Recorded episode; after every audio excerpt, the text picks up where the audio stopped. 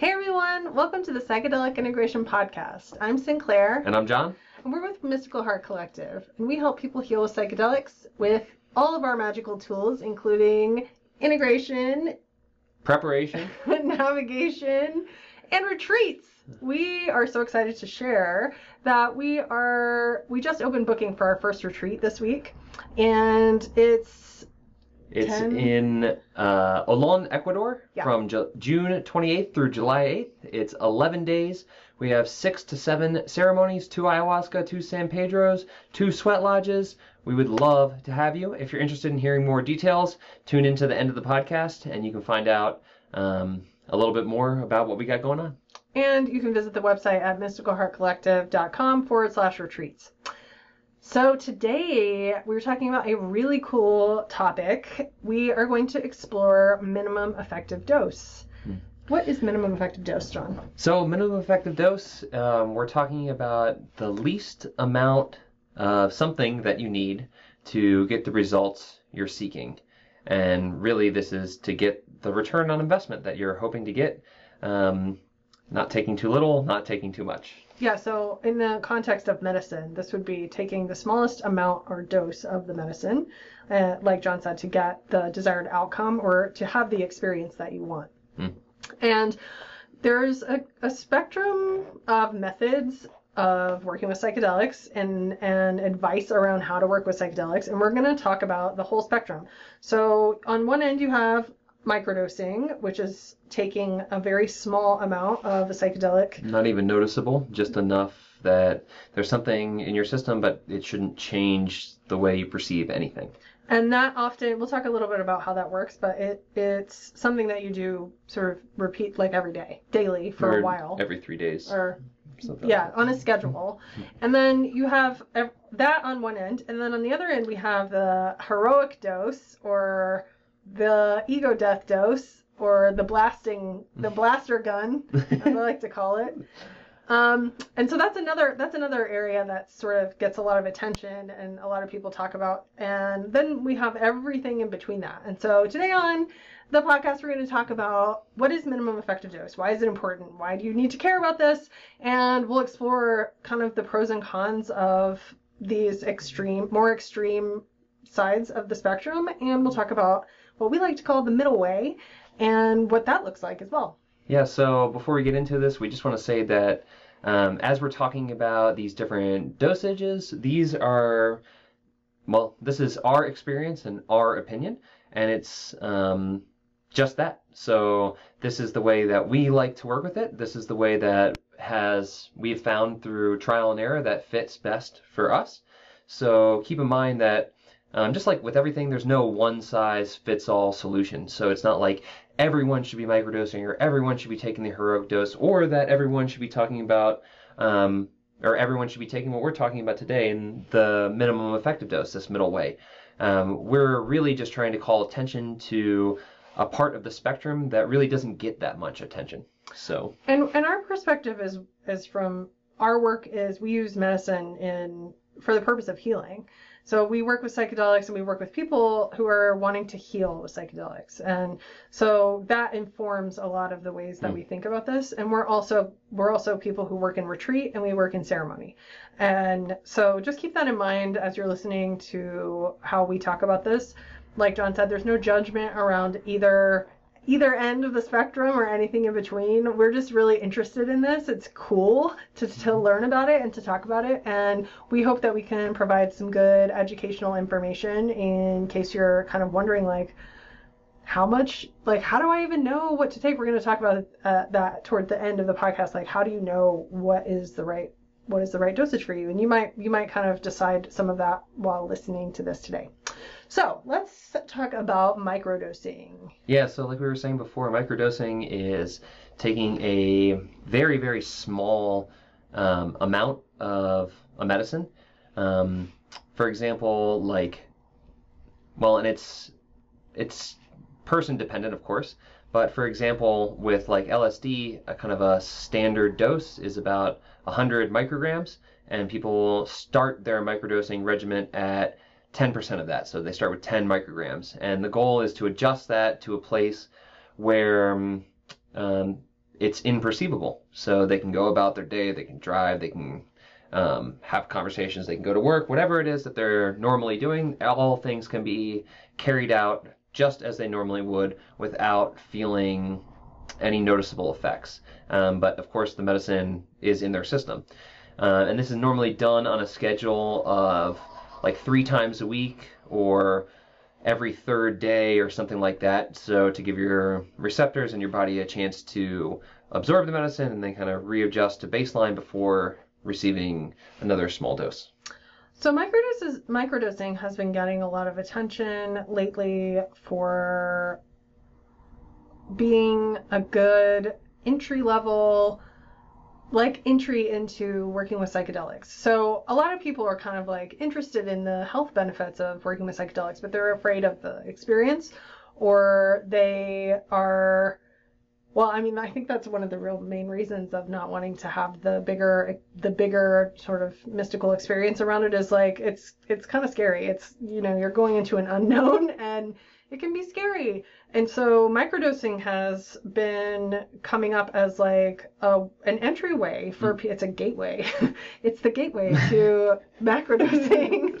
Um, so microdosing is really cool. For the reason I think it's really cool is because okay, so they've been doing these studies recently about microdosing and comparing it to the placebo effect. So if you know, you hear the words placebo effect, and it actually has a kind of a bad context. Placebo effect is meaning this has the same effect as if you were taking nothing. So in like a medical context, when they're testing things, they're like, well, this is the placebo effect, so it means the medicine isn't effective or something. Whenever it has the same effect as the placebo. But the way that we look at the placebo effect is like the placebo effect is magic and yeah. it's basically your mind and uh. your intention and your your folk you know you decide that you're doing this thing and it's giving you this benefit even when the chemical yeah you're go ahead. The, the, sorry. it's okay. The chemical like the medicine is in such a small amount that it's not scientifically it's not doing anything. And that was well that was kind of a study that came out recently about it. We can link to that in the show notes. I'll make sure and put it in yeah, it's um yeah, I mean the placebo effect is really cool because it's like you're taking this sugar pill or whatever it is mm-hmm. that is inert. It has no like biochemical reaction in your body that should produce any sort of results that they're claiming it will. Right. But by the power of intention and purpose and like endowing that sugar pill with you know, your mind magic, you're making it do those things. You're agreeing that your body can do those things. So, whether the right, that's awesome. that's awesome. That's that's so cool. So, if the microdose, like this study is saying, is like actually it's much more a placebo. It's like the, that's pretty cool information. Like you, if your mind is doing that to something inert, you could do that every morning with your glass of water. Mm-hmm. You could do that with your coffee. You could do that with the food you eat by saying prayers over it. You sh- you can do it with anything just by saying to yourself and really believing like this is going to work. So, I mean that begs the question with microdosing, right? Um, and I don't I don't know if there's really a definitive way to to prove this as it's going to be different in the the placebo effect or our magic is working in everything. But the question is like is is the medicine at this dose effective enough to actually do something or is it really just our intention around taking it that's really having the positive effect. And at least for where from where I'm sitting, it doesn't matter. Right. So it's like if if we believe something's working and we're taking it and we have a genuine belief in it and we're behind it 100% and we continue to do it and we're getting results that we want over it, then it's like who cares what the study says and who right. cares how it affects someone else or who cares about any of that. It's like it's working for me. And that's really at the end of the day it's like we don't care well, science has us like wrapped up in this like well it must be an objectively proved thing that is like it's just universal across the board for every person that it always does this and really who cares because if it subjectively works for me then that's really all that matters in my own personal life right right well and i think so with plant medicine, there's a spirit connected. Mm. There's a spirit in the medicine. Yes, it's the organic matter, but these plants have spirits, and when you get to have a relationship with them, you know them. You you're like, it's my grandmother. It's it's it's the mushrooms, the children, the sainted children. They you can feel the spirit, and that is in as one of our shaman friends says, everything you need is in a single drop Uh-huh. and it's what you do with it. And I really, really believe that comes through in microdosing. It's Mm. like I think that the reason the placebo is so powerful is because the spirits of these medicines. It's not about the science or the molecule that Yeah. like does the brain things. It's the spirit of the medicine that's coming in and like shifting your energetic field to allow you to heal. And it it's working. Like whatever the meth like whatever the methods are, microdosing is working for people because they believe that it's working and they want it to work. And I also think it's awesome because it's a gateway to doing more medicine in lar- you know, in a bigger, like more profound experience. And because I think if people have a good experience microdosing, they're much more likely to uh.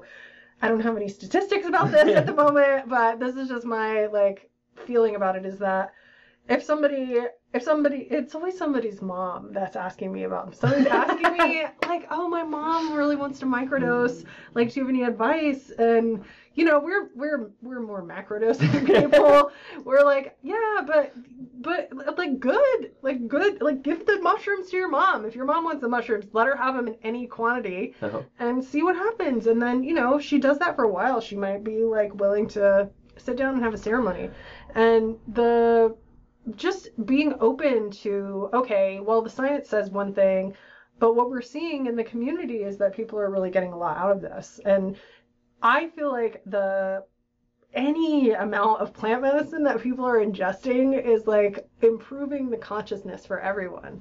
So even if it's, you know, little like microscopic amounts, I think it's a really powerful message that it's also becoming accepted to do, which is a big deal. The more that we have acceptance around entheogens and plant medicines, the more it will spread and the more people will take them and the more, you know, our consciousness will be able to awaken itself. So I really have nothing, you know, we have nothing like negative to say about microdosing. It's a really cool, you know, phenomenon in the community and I think it's important. Yeah. I mean, I like what you said about, um, well, obviously, like the spirits of the plants or the spirit of the um, the medicine really applies to um, earth, sacred earth medicines Mhm. grown from the earth. The Mhm. mushrooms, the ayahuasca, the San Pedro, the um, I took a microdose of peyote one time, and let me tell you, I day. definitely had a very yeah. well, I was not like, a, you felt it. Yeah, that's true. That's a small dose. well, it was it was sold to me in the as this. Oh, it's, you won't feel not anything. It's it's just a little, you know. And I was like, Instead. right? I was like writing on the blog. It was it was pretty cool. So I like what you were saying about the the spirit of the plant, right? hmm And that being present. Um, so from my own personal experience with you know trying out microdosing and seeing how it worked for me, I found that you know I, it is a relationship with this Mhm. spirit.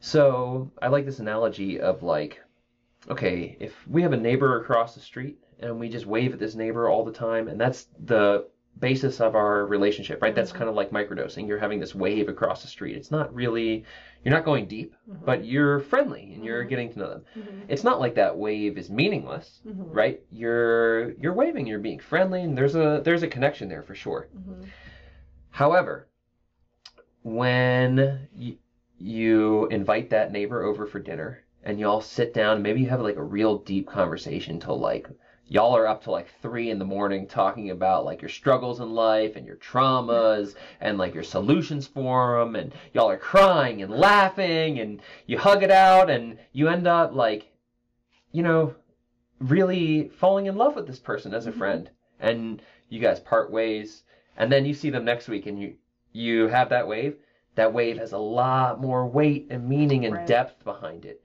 So, um, from my own personal experience, I really like the microdose as a way to keep my relationship present with the spirit of the plant, hmm um, but to it's not enough to wave to build that relationship. To Mhm. build that relationship, I had to have a microdose. Mhm. And then when I have the the mic- Macrodose. oh the macrodose, sorry. Yeah. Yeah, when I, I have the macrodose, Mhm. and then when I have the microdose, the wave across the street, it really has a lot more depth to it. So So that's something important to think about. If you're thinking about microdosing, it has benefits. It can improve things like mood, sleep. People are reporting all kinds of stuff. Like you can look it up. It's there. It, it's being touted as something that's really helping people with you know things like depression and anxiety and all these all these things. And it's not going to give you the same result as taking a visionary dose or a, jour- a dose where you have a mystical journey into mm-hmm. another realm. It's just not. And that and that's that's a fact. It, it's because it's just not as strong. Like John Right. said, it's like you haven't had that night with your neighbor where you guys are like, you know, bonding and you're going you're going deep. And the thing about it is like for some people they're not ready to have that experience or they're not sure they want it or they're not sure it's necessary. And these are all good reasons to start with microdosing. Like if you want to dip your toes into the kiddie pool, that is the place to do it. And and it can have really profound benefits.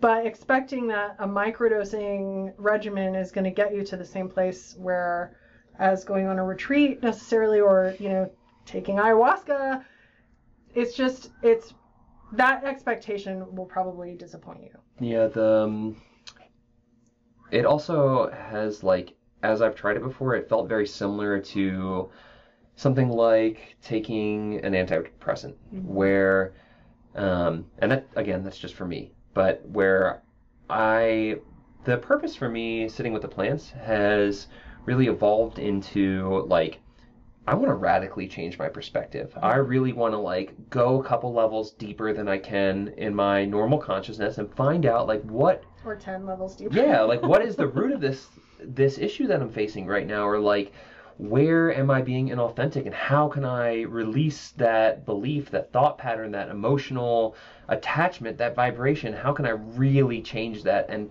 consciously put in something that I want that's more healthy, more authentic, more life affirming for me? Mhm. Um, and microdosing didn't do that for me. What it ended up doing was kind of like put rose colored glasses on everything. Like I didn't have to change anything, but I kind of felt like in a better mood a little Mhm. bit. And after a couple months of doing that, it's like, okay, well now the I've adjusted to the rose colored lens and it looks normal and I'm back in the same boat where you know, okay, I'm I was still feeling like a little depressed, a little anxious, a little like worried, a little lost. And I continued to take the microdose and it didn't really it didn't really like cheer me up anymore. Mhm. So, okay, then it was good. Like let's okay, let's try the macrodose and really get in there and Yeah. change the perspectives. That's something to think about too around like the timing. M- Uh. Microdosing is something that you kind of commit to doing for a considerable amount of time. And if you're really struggling and you're really in a place of like needing something to change, that's another, you know, three months, six months, whatever of time that you're kind of trying this thing out where it might put, you know, be like six more months of you kind of not not really shifting that much. So that's something that, you know, I always ask people too is like, are you are you like like how how much suffering are you willing to put up with Uh-huh. if you because this might not this is not going to deliver a boom like change Right. and a lot of us get to a place uh, if we're looking at plant medicine we need something to change Yeah. we need something to change today Yeah. and the microdose is is a symbol of okay i'm doing something about this and like john said it's like for a lot of people it's just not going to be enough and that's that's okay okay so, So, yeah, let's let's talk about the other end of the spectrum. Ooh.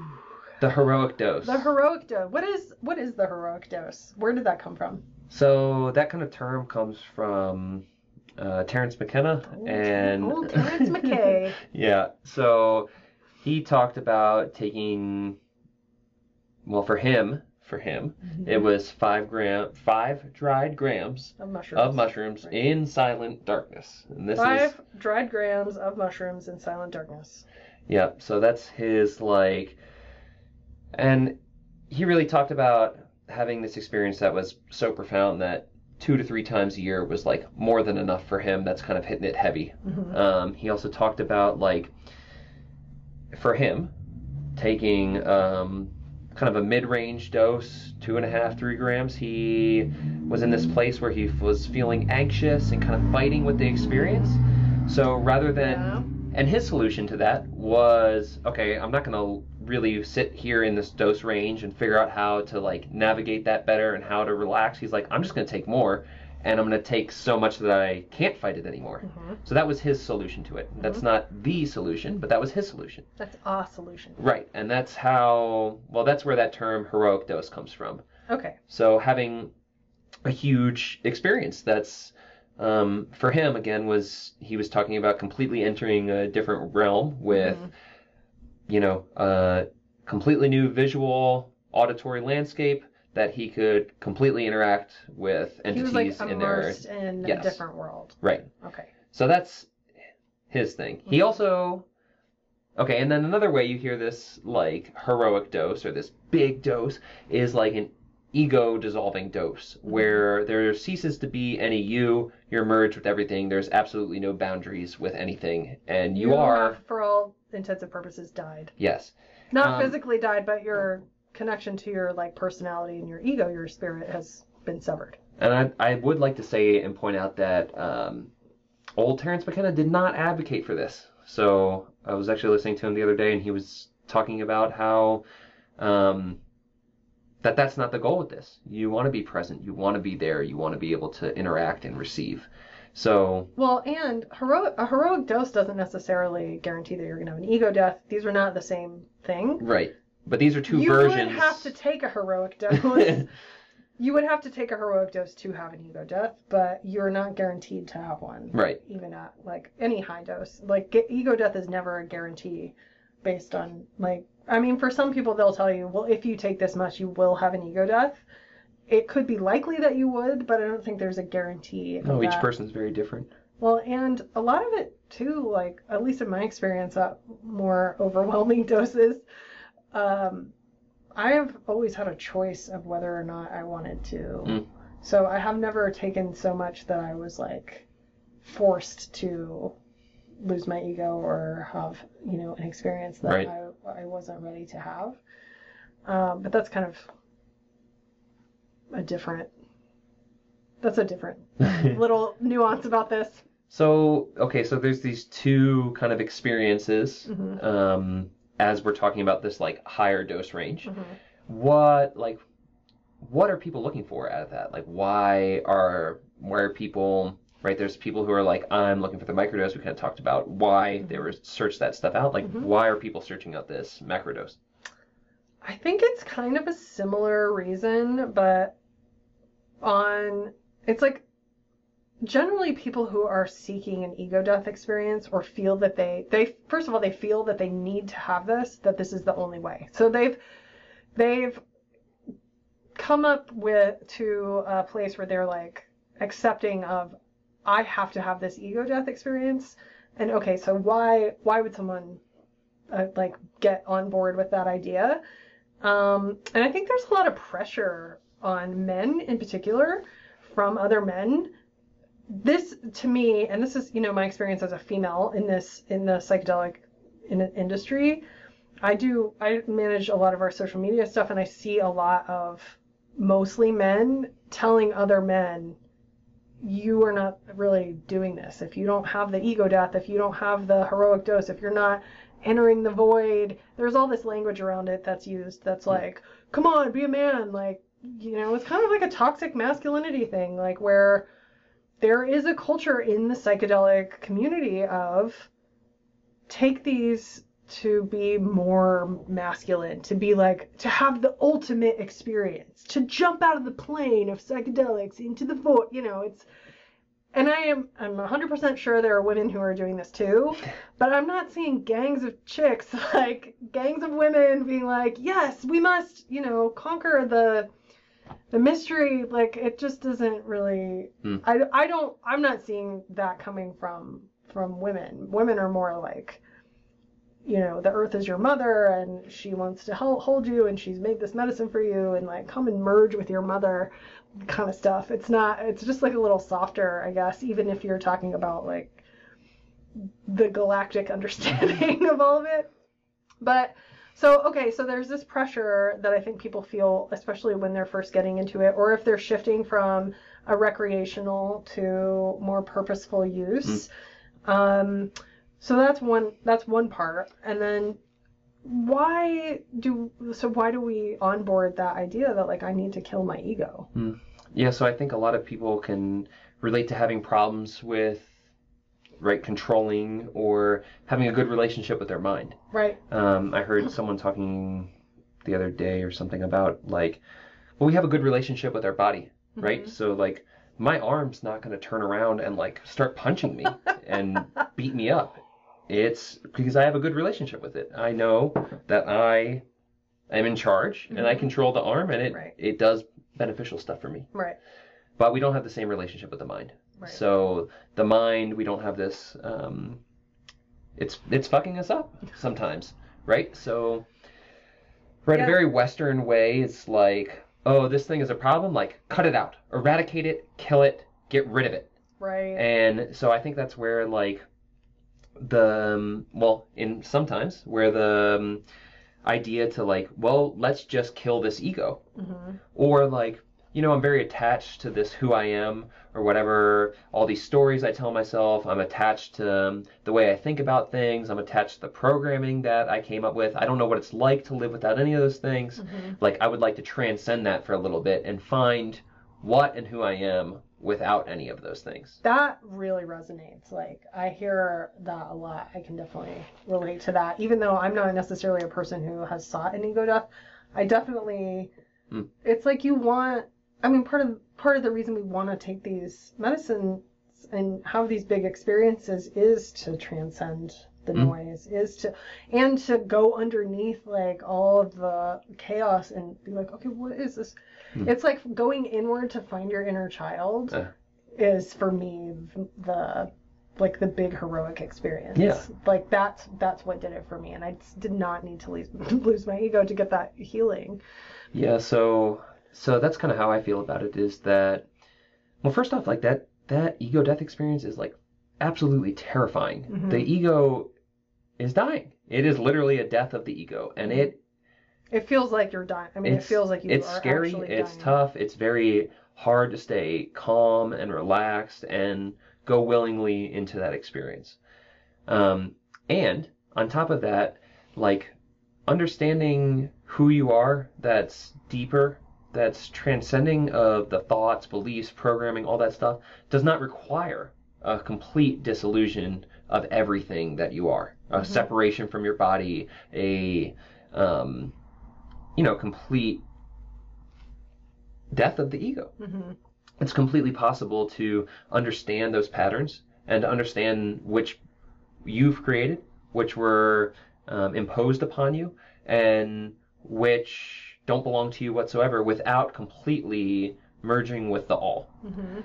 Um, I I can really relate to like thinking that experience would be necessary Mhm. and you know kind of not not really seeking it out but at the same time trying to prepare myself for like okay if this happens i need to be ready because i've i keep hearing all these people saying that this is the only way that you're going to be able to transcend this stuff and this is the only way you're going to be able to like really get a handle on it Mhm. and then when I got down for my first retreat, there's this guy serving the medicine, and man, he's so cool, and he's wise, and you can feel it just just listening to one sentence from this guy. You're like, oh, this fucker, this guy knows exactly what he's talking about, and he's been doing this for 20 years, yeah. and he's had very big doses. Very And- very big many times. And the first thing he says is, "Don't lose yourself, family." Mhm. do not lose yourself be present don't go away don't don't merge be present be conscious feel and experience it all and understand it consciously so that was kind of a paradigm shift for me and um, yeah i it turns out all, none of that was necessary to get the results that I wanted. Um, so that's really important.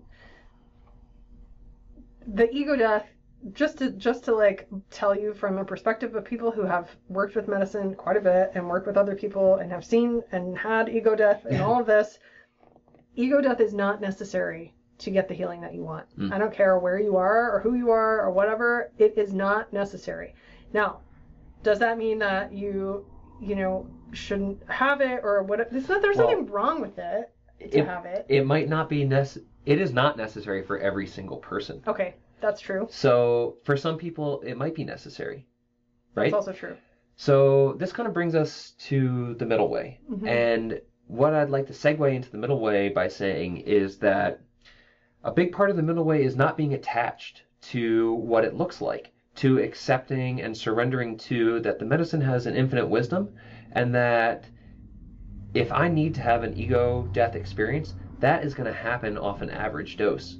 If I need to have a very gentle microdose type experience where I don't feel anything during the ceremony, that too can happen with the same exact dose of the same exact medicine. So, part of finding this middle way for me has been accepting to myself that I don't have to go into the ceremony telling myself a story of what I think I need.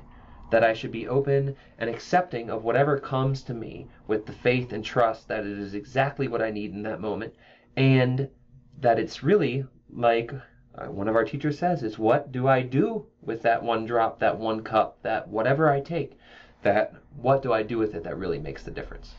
So um, that's really what I was meaning when I was saying like the ego death is not necessary. It's that it might not be necessary, and that we don't know. Like every person is individual, unique. Your experience with medicines is going to be unique. And one thing that we always teach and in our course and in our work at our retreats is like start where you are. Mm. Why are you doing this? What are you trying to heal? Why are you working with the medicines? Where are you in your life? It's so hard to know where you're going or what you need to focus on if you don't have an intention. If you don't know where you it's like how do you get directions if you don't know where your starting Yeah. point is? So like assessing your situation, what, you know, if you've been suffering from severe depression or PTSD for 15 years, you might be at a point where you need to like take huge action and take a heroic dose. That is something that you might be really suffering and you're at the point of like this I have tried everything and this is I need help. That's a different place than someone who's like psychedelics seem like they might be fun. Like I have a great life. I just want to try them. That's not somebody that needs to go in there and blast themselves with six cups of ayahuasca, you know? Hey. Nope, that's a lot. that was a big hyper, hyperbolic exaggeration. Like, please don't take that much. So, so all of these methods work differently from based on where you are. Mm.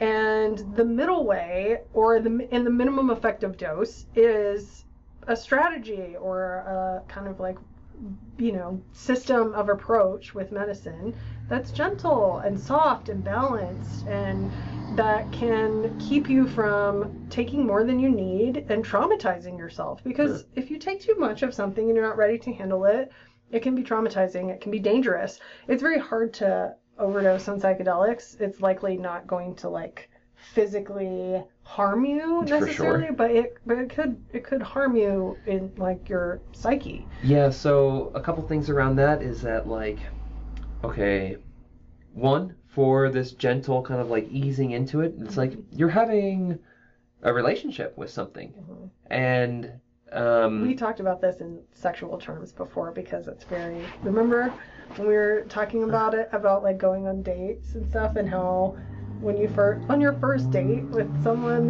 you are really not like gonna be like trying to sleep with them. Yeah, I mean, you're not. I mean, think about it. Even even more crazy is like you wouldn't. The first interaction you had with someone walking across the street from them is immediately have sex. Like that's that is not going to happen. That's not a good way. Like you're gonna end up in jail. That's what Right, you're trying like- to do. You're gonna like- get fucked up. like slow your roll. Yeah, you know? exactly. These are serious. Like take take it easy. Right. So with taking it easy, it's Mhm. like, okay, you see someone across the street, you're interested in them, you talk to them. Mhm. maybe you end up on a date sometime. Maybe you end up on another date sometime. Maybe you end up on another date, and now you're dating, and then eventually a really intimate moment can happen. But to lead with that intimate moment is intense. And to go from passing on the street to that intimate moment takes like time and patience, and it's not going to happen on the first meeting. So, really, with these medicines, we recommend doing something like a retreat Mm-hmm. or starting slow and planning a couple experiences so you can ease into it and find okay, I'm going to start slow, and then next time, if I feel like I need it a little bit more, I can take a little bit more. Okay, I still felt like I would like a little bit deeper experience. Let me take a little bit more and figure out where that is. Because if you're like, okay, I'm going to jump, this has to happen today, and it ha- needs to fix all my problems, I'm going to jump right into the deep end, you might bite off more than you can chew. Yeah, the putting all your eggs in one basket in any kind of way that you're doing it. Like if you're working with a therapist, you're if you're like, okay, I have only this one time to take it and I have to get everything. This is the problem with like people promising that ayahuasca can heal you overnight or that yes, these these are very profound transformative experiences and you can have that in one ceremony. And You shouldn't expect expecting that you're going to heal 30 years of trauma in one night is a little it's like you're setting yourself up for disappointment so like john said managing our expectations around it is a really good important part place to start with how much should i take what should i Mhm. do and putting yourself in a situation with professionals Mm. who are you know experienced trained people that shamans or leaders who work with these medicines and have a strong relationship with them and know generally if they give you this much like this is what it's going to do and trusting that and being able to say okay this is this is a person that this is their profession they're an expert. I'm going to trust what this person tells me and hmm. gives me. And you know even in that context of a retreat or something there are cases of people john is one of these people who have a very high tolerance to medicine. So so some of this stuff may not even apply to you because okay so what happens if what happens if the middle way Well, it does. It's It still working. applies, but Right, the but I mean- what the middle way is is very individual. right So the dose for the middle way is an in, completely individual thing. hmm Um, there's well, comparing yourself to someone else is really a recipe for disaster. This is a completely individual experience. Mhm. And like you were saying with someone healing 30 years of trauma in one night, like some people that does happen for. Mhm. And the reason that happens is that's the best way for this individual person to deal with it. Mhm. The best individual way for me to deal with it may be to deal with that 30 years of trauma spread out over the next six years. Mhm. And that may be the most effective, efficient, and timely way for me personally to do it. Mhm. So to expect to have someone else's experience is, well, it's pretty crazy, right? We wouldn't really do that in much other things. So why do it in this?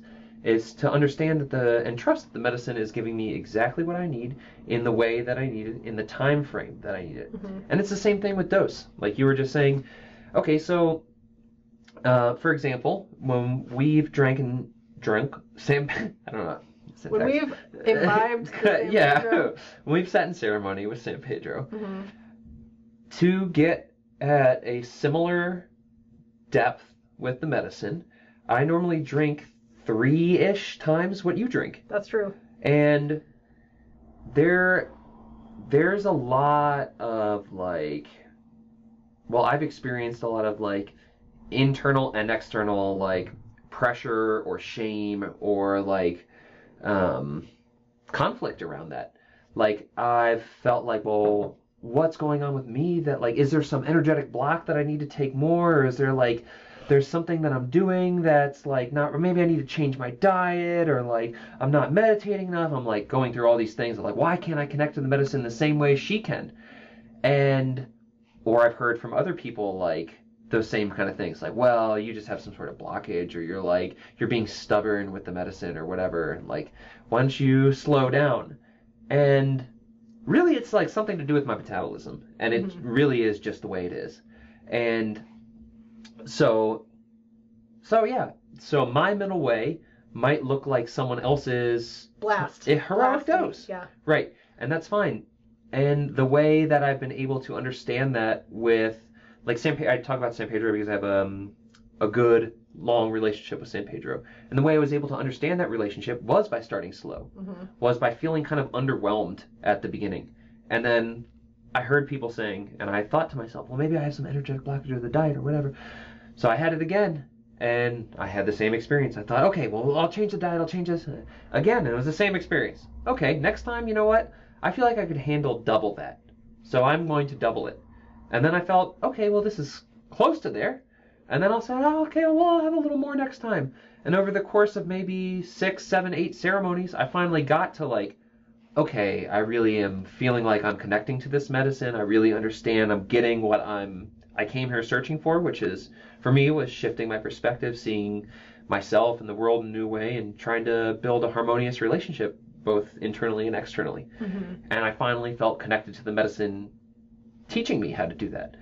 And to replicate that, I tend to take three times the amount that you take. And both of us are hitting the middle way, Mhm. but it looks a lot different to get there. Yeah, it's such an interesting concept, especially coming from a place of like I used to be addicted, Mm. so I did not know how to have a minimum effective dose of anything. I had no off switch. I could not discern where I would say I've had enough.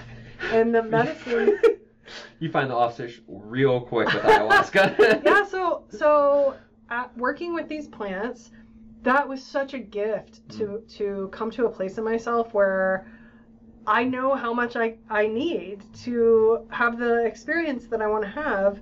And it's not that much. And like i even had so i went to a mushroom retreat in november. It was my first time to work with mushrooms in a ceremonial context. Like i had taken them a lot as you know a younger a younger person. Um in like for fun or whatever even though they were always like we're going to pull you into this psychedelic realm. You don't know what we're doing but we're doing it. I love i love the mushrooms for their they had the long game plan. But i went to this retreat and i had maybe i didn't know this at the time because they don't tell you how much they give you but i had like less than two grams on the first ceremony and it was very strong and I had a very strong experience. I had got a lot of healing. I shifted. I was like, you know, crying, and I had a powerful, awesome experience. And then I, you know, was listening to all the other people the next couple days, and they were like, oh, I'm gonna take the, I'm gonna take like a lot more. Like I didn't feel anything, and I got this little like voice in my head, and I, I remember I called John, and I was like, I don't know. I feel like I should try to take more and I like I chose so I didn't even I didn't even go up very much. I, I think I told them I would like a half a step more. And that ceremony kicked my ass because I took too much. I took too much for me and I didn't need I should have stayed at this at the same amount that I was at because that experience was really powerful and good and like mm. not overwhelming in a way that I didn't like. And for me with mushrooms like if I take really 2 gra- if I take more than 2 grams it can get really like John was saying how Terence McKenna said it like I got really lost and I couldn't find my way back to like my center, which is really rare for me. Like with ayahuasca, I'm I'm like I know where things are, but I this medicine was new to me, and so it it was a really good learning experience of like you do not need to take more. Like I don't like the feeling of seeking some kind of extreme peak experience with medicine all the time because I feel like it does a disservice to the subtle, beautiful experience of having your your presence with you Uh-huh. while you're doing it. And like, what was I trying to feel that I didn't already feel? So that was a really uh, reminder for me that the minimum effective dose is always the way that I want to do it. Because when I don't do it like that, I tend to not have a good. I have a really hard time, and I learn something really valuable by having a really hard time um, which is you know what you need to have if you have a hard time that's what you need but i think that you can often find a way to get that that healing experience Mm. like you don't necessarily have to suffer to heal like, like while you're doing it and that's something really important Oh, to acknowledge. So we like this minimum effective dose because exactly what you're talking about. If when we take more than we're able to navigate, able to receive from, able to um, really connect to well, right? The experience can feel like, well, I'm just like curling in the fetal position waiting for this to be over. And like that experience doesn't really deliver much, right? No, I mean, not in my experience with it. I don't like that. And if you take too little, it's like like our teacher says, you everything you need in from ayahuasca is in one drop. Mhm. So the beauty of taking taking too little, and I've experienced that far more often than I've experienced taking too much. Mhm. And the beauty of taking too little is that I've set aside time in this ceremony or for this experience to sit with myself and meditate and ask the medicine for help on whatever the specific issue is. I've carved this time away and I have it no matter what. My phone is away. The TV's not on. There's no music unless someone's singing or whatever. Like I have a dedicated space to work on what I'm trying to work on.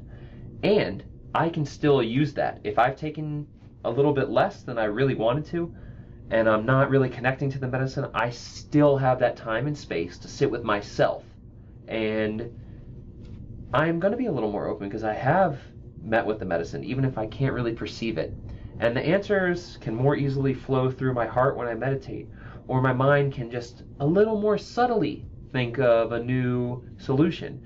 And it's like it's not a waste. A lot of people working at the retreat, well, a lot of people who came to the retreat we're working at would say, I didn't feel anything and it, it didn't work and et cetera, et cetera.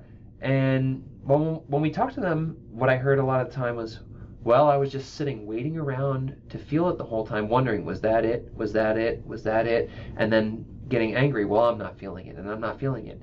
It's like, okay, well, you had this time and space to think about whatever the issue was, or to meditate on whatever the issue was, or to like pray about whatever the issue was. And instead of taking that time and space to do that, you sat there complaining about the experience that you were having. And you could have been using that time to engage with the healing you wanted, even though it wasn't in the way that you wanted it. So it's like that a little bit less is still can still give us what we need. I think taking when you have those like lighter experiences, it teaches you how to participate in your healing because you Oh, so many times people expect this medicine to come and do a thing to them. And what really happens is you meet the medicine and you come together and you can really start to do that on like not really very much. Like you can feel it and you come and you're like, you're here. I'm so grateful that you're here. Like, let's have a conversation. And asking the medicine when you're with it, what do like what how much should I take? Should I take more? You'll you'll know the answer. And you know, sometimes you'll take more, especially like with ayahuasca. So with ayahuasca, you can take another dose and it will exponentially like increase. So the more ayahuasca you take, the more intense it is. And it as you you can drink it once and then some time can pass and then you can you can drink more. You can do that a few times if you if you want. And you know, you could have a you could have a journey and then kind of come back down to earth and it be one way and then you take another cup and you might have a whole different a whole different experience. Um, and asking the medicine itself, like, sh- you know, do I need more? Is there something that I'm not getting? If you feel in your, you know, intuitive self that you're not getting what you need, that's a good time to take more. And you can ask, you can ask the person serving the medicine, like, I, you know, I just want a little bit. I don't, you don't have to double your, like, if you're adding more, double is not is not necessarily the answer. It's like take take a little bit. To, like with ayahuasca, at least for me, which I'm pretty sensitive. Like if I drink as much ayahuasca as John drinks, I would have very serious mm-hmm. problems like doing anything, walking, talking. I can, would not be able to. So you so okay so there's there's a retreat you have a certain amount of time right so how do you know how it goes? Like like we said it's like managing your expectations understanding that it may take you a couple ceremonies to like get your kind of boots on around it. And and it, it may be something that ha- you know you you get to a certain place with it in one retreat or one journey or one evening.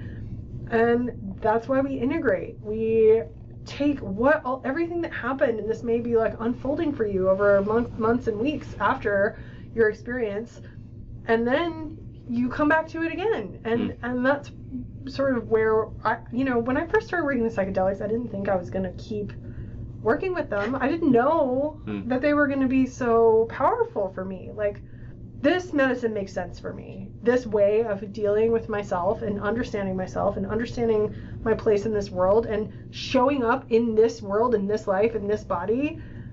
This is why I'm here. I'm not here to blast off out there.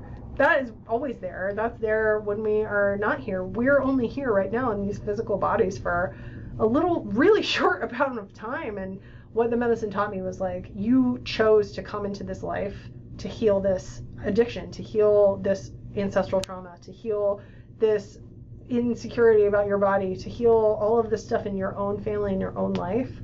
Like that's where you're supposed to show up. It's not okay. What is the meaning of life? What you know what it is. The meaning of life is like every it- yeah. I mean, it's this is it. It's in every moment. It's in everything that we do, and it's in all the experiences that we have that we just blow off because they're not like big enough or Mm. you know so much of what the medicine teaches us is like gratitude for the moment that we have and to be present.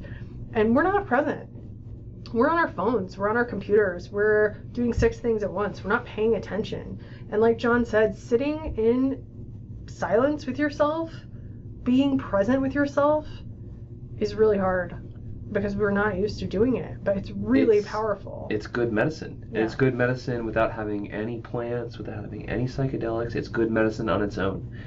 So, yeah, what I'm really reminding myself and sharing with you all is that when I have that experience, to take good advantage of it and to sit with myself and use the medicine of sitting quietly with myself with no distractions because really that's all the medicine does anyways is facilitate this meeting between us and ourselves and no other distractions and when our, minds are quiet and we're sitting with nothing else but ourselves the answer comes through anyways. Mhm. so the medicine facilitates this thing that's really available to us all the time. So if you're having an experience that's not exactly what you were hoping for like that's okay. The answer really it really is there anyways. And again i'm reminding myself because i can get hung up on that. So Yeah, just I think our sort of main idea of all of this around finding find the middle way for you. uh-huh. Find what that looks like for you. And it doesn't matter what it looks like for someone else. If you have to take two heroic doses to get to a baseline level that is you're having an experience that you feel good about, that's okay. If you take half as much as other people, that's okay. There's no if you love microdosing, that's okay. Like whatever wherever you find yourself on the spectrum, be find a way that's gentle and soft and balanced for you. Mhm. And and once you feel like comfortable in that, then you can feel more you know more confident to like push the boundaries a little bit and see what you know what works for you but um, just giving yourself the permission to have the experience you have and to be open to it feeling how it feels and like letting it look a different way than what you think Uh-huh. is a really powerful tool so i would say like find your middle way aho well said yeah so thanks for joining us for today's podcast yeah we wanted to share with you the story of how we came to do these retreats oh yeah in Olon, Ecuador. Yes. Okay. So Olon is a little quaint little like village. It's a beachside oceany. it's a little village on the coast of Ecuador at the beach, and it's right down from Ayampe.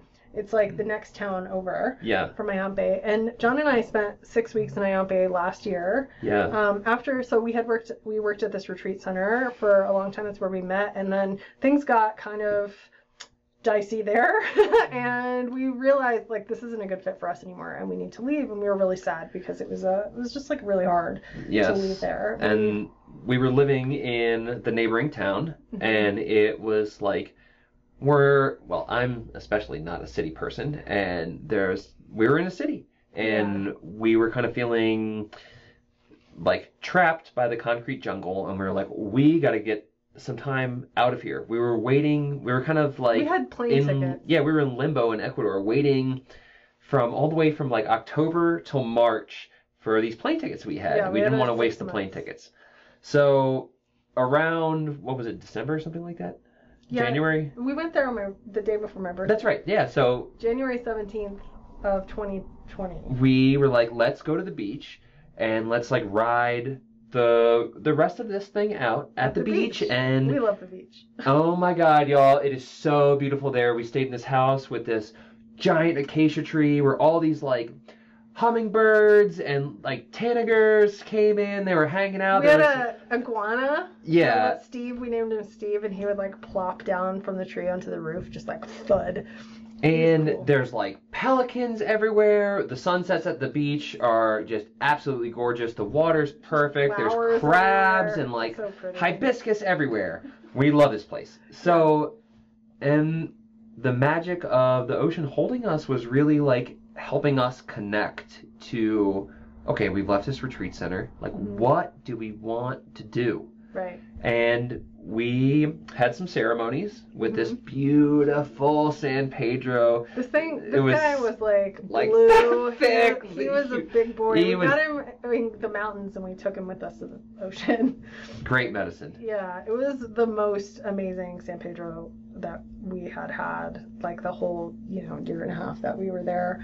And, And, we had two ceremonies with it. uh So the first one, we really sat around praying and talking and connecting to our purpose. Mhm. And we came up with that we wanted to help people with their integration hmm to make sure that no one fell through the cracks with their plant medicine experience. Mhm. That everyone had all the the tools, resources, and support available to them that they needed to really make lasting, significant transformation in their Mhm. life. And the other part of that is like we wanted this to be a holistic thing. So we wanted Yeah. to offer preparation, we wanted to offer the retreat itself, and we wanted to do the integration afterwards. So we we came to this realization about the dream, and then we had the second ceremony.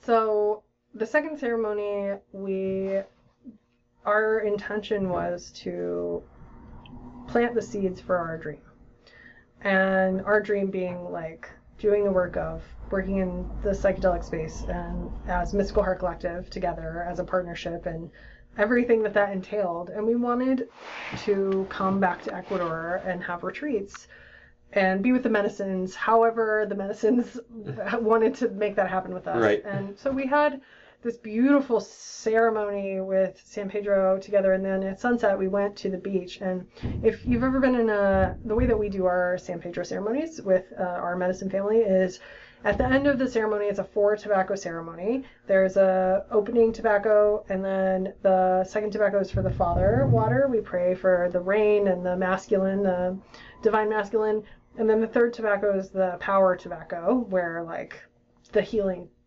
work happens.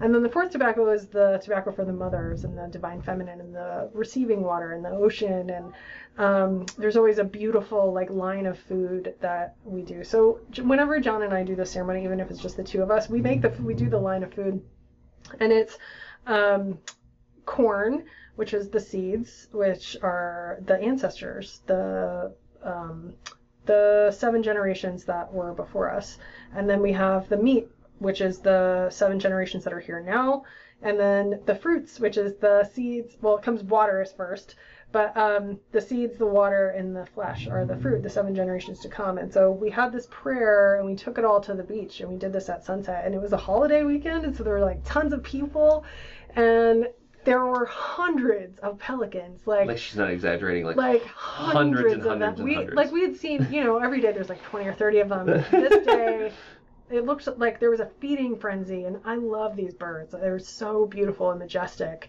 and they were just like flipping out, and it felt like, granted, we were with the San Pedro, and it was very strong.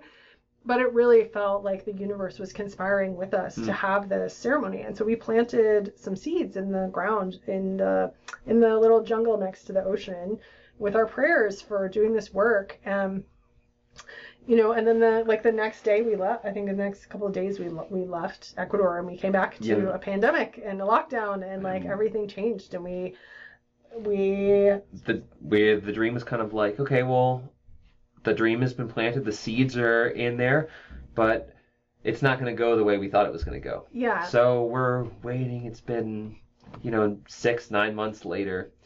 And I actually went down to Ecuador to stay with some of our medicine family Mhm. and help out and be in some ceremonies. And, well, we had looked at, um, we were lo- starting to look at places to rent for this Well, uh, so, retreat. so when when I went to the mushroom retreat, I, it was at the beach in Mexico, and the mushrooms told me, Ayampe, you need to look in Ayampe. Mm. And I got this message like from the ocean while I was with the mushrooms, and I told John I was like, I Ayampe. Yeah, so we were sold on it. Yeah. So we're looking at places and trying to figure it out, and um, then it dawned on us we had a, a list of a couple places, and we kind of had a first choice, and then it dawned on us like, oh my god, we need a sweat lodge. Like, duh, We need a Maloka. we need a Maloka. Like, how are we gonna do this just at some Like, Airbnb? People don't We- just have Malokas Right. know, on the beach. So we started googling, and we found a place that was for rent that has a sweat lodge and a Maloka. hmm So you were in the States, you sent them an email Mhm. and were like, hey, we're looking to rent to do a retreat.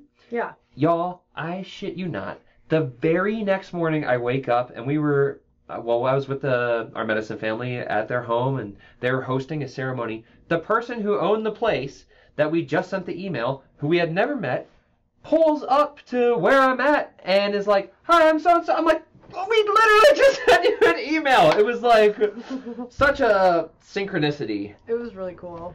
So we kind of like from that point we really knew that this was a good place and like this is a really it's a beautiful place. It's a beautiful we've had a really good experience like getting everything together and everything is sort of line, aligned and we wanted to share this story about this because this is what happens Mm. when you start to believe that you the universe is conspiring in your favor. Like we Uh-huh. had we you know it just it this is always what happens and people will tell you this and you're kind of like it, it feels hard when you're trying to build something or trying to create something from nothing you know especially in the middle of a pandemic. And and like everything that everyone's been through the last the last year and a half has been really intense. And for us to be able to do this now in this place that we really love and have a really strong connection with feels so good. And we're just we're we're so excited about it and we are so grateful to Ecuador and like the family that we have there that that works with these medicines because it's the experience there is really like nothing else. It's amazing. the magic of this beach, the magic of these medicines, the magic of the way this family holds ceremony, and the way they taught us to hold our ceremonies when we have them on our own, and the way that this magic really manifests and comes to life is like this retreat is an expression of that. And if you're looking for that in your life, you want to find some magic, I can tell you this is the place that we found it. Yeah, and we So- are we like this is our this is our dream retreat. We've created it in a way that has it has everything that we know to make the healing experience as beautiful and comfortable and loving and compassionate and exciting and fun. And the ocean is there and like it's just we can't wait. And so So come get a slice of magic. yeah, yeah. And we're gonna um, we're gonna talk about little different parts of the retreat at the end of our podcasts um, going forward as we get closer to having our first one. So if you have any questions, please visit our website mysticalheartcollective.com forward slash retreats. All the information is there. You can make a booking there. And if you have any questions at all, you you can always email us at hello at mysticalheartcollective.com. Please, if you know somebody that is looking for a retreat or likes plant medicine, please send them our podcast, share our Facebook, and share our stuff. We are really trying to get the word out about this. Our biggest problem is that nobody knows who we are. so, if you could tell your friends and family uh, about how they can have a magical experience on the beach, we would love to have you or them there. Oh, we look forward to hearing from you soon, y'all. Peace.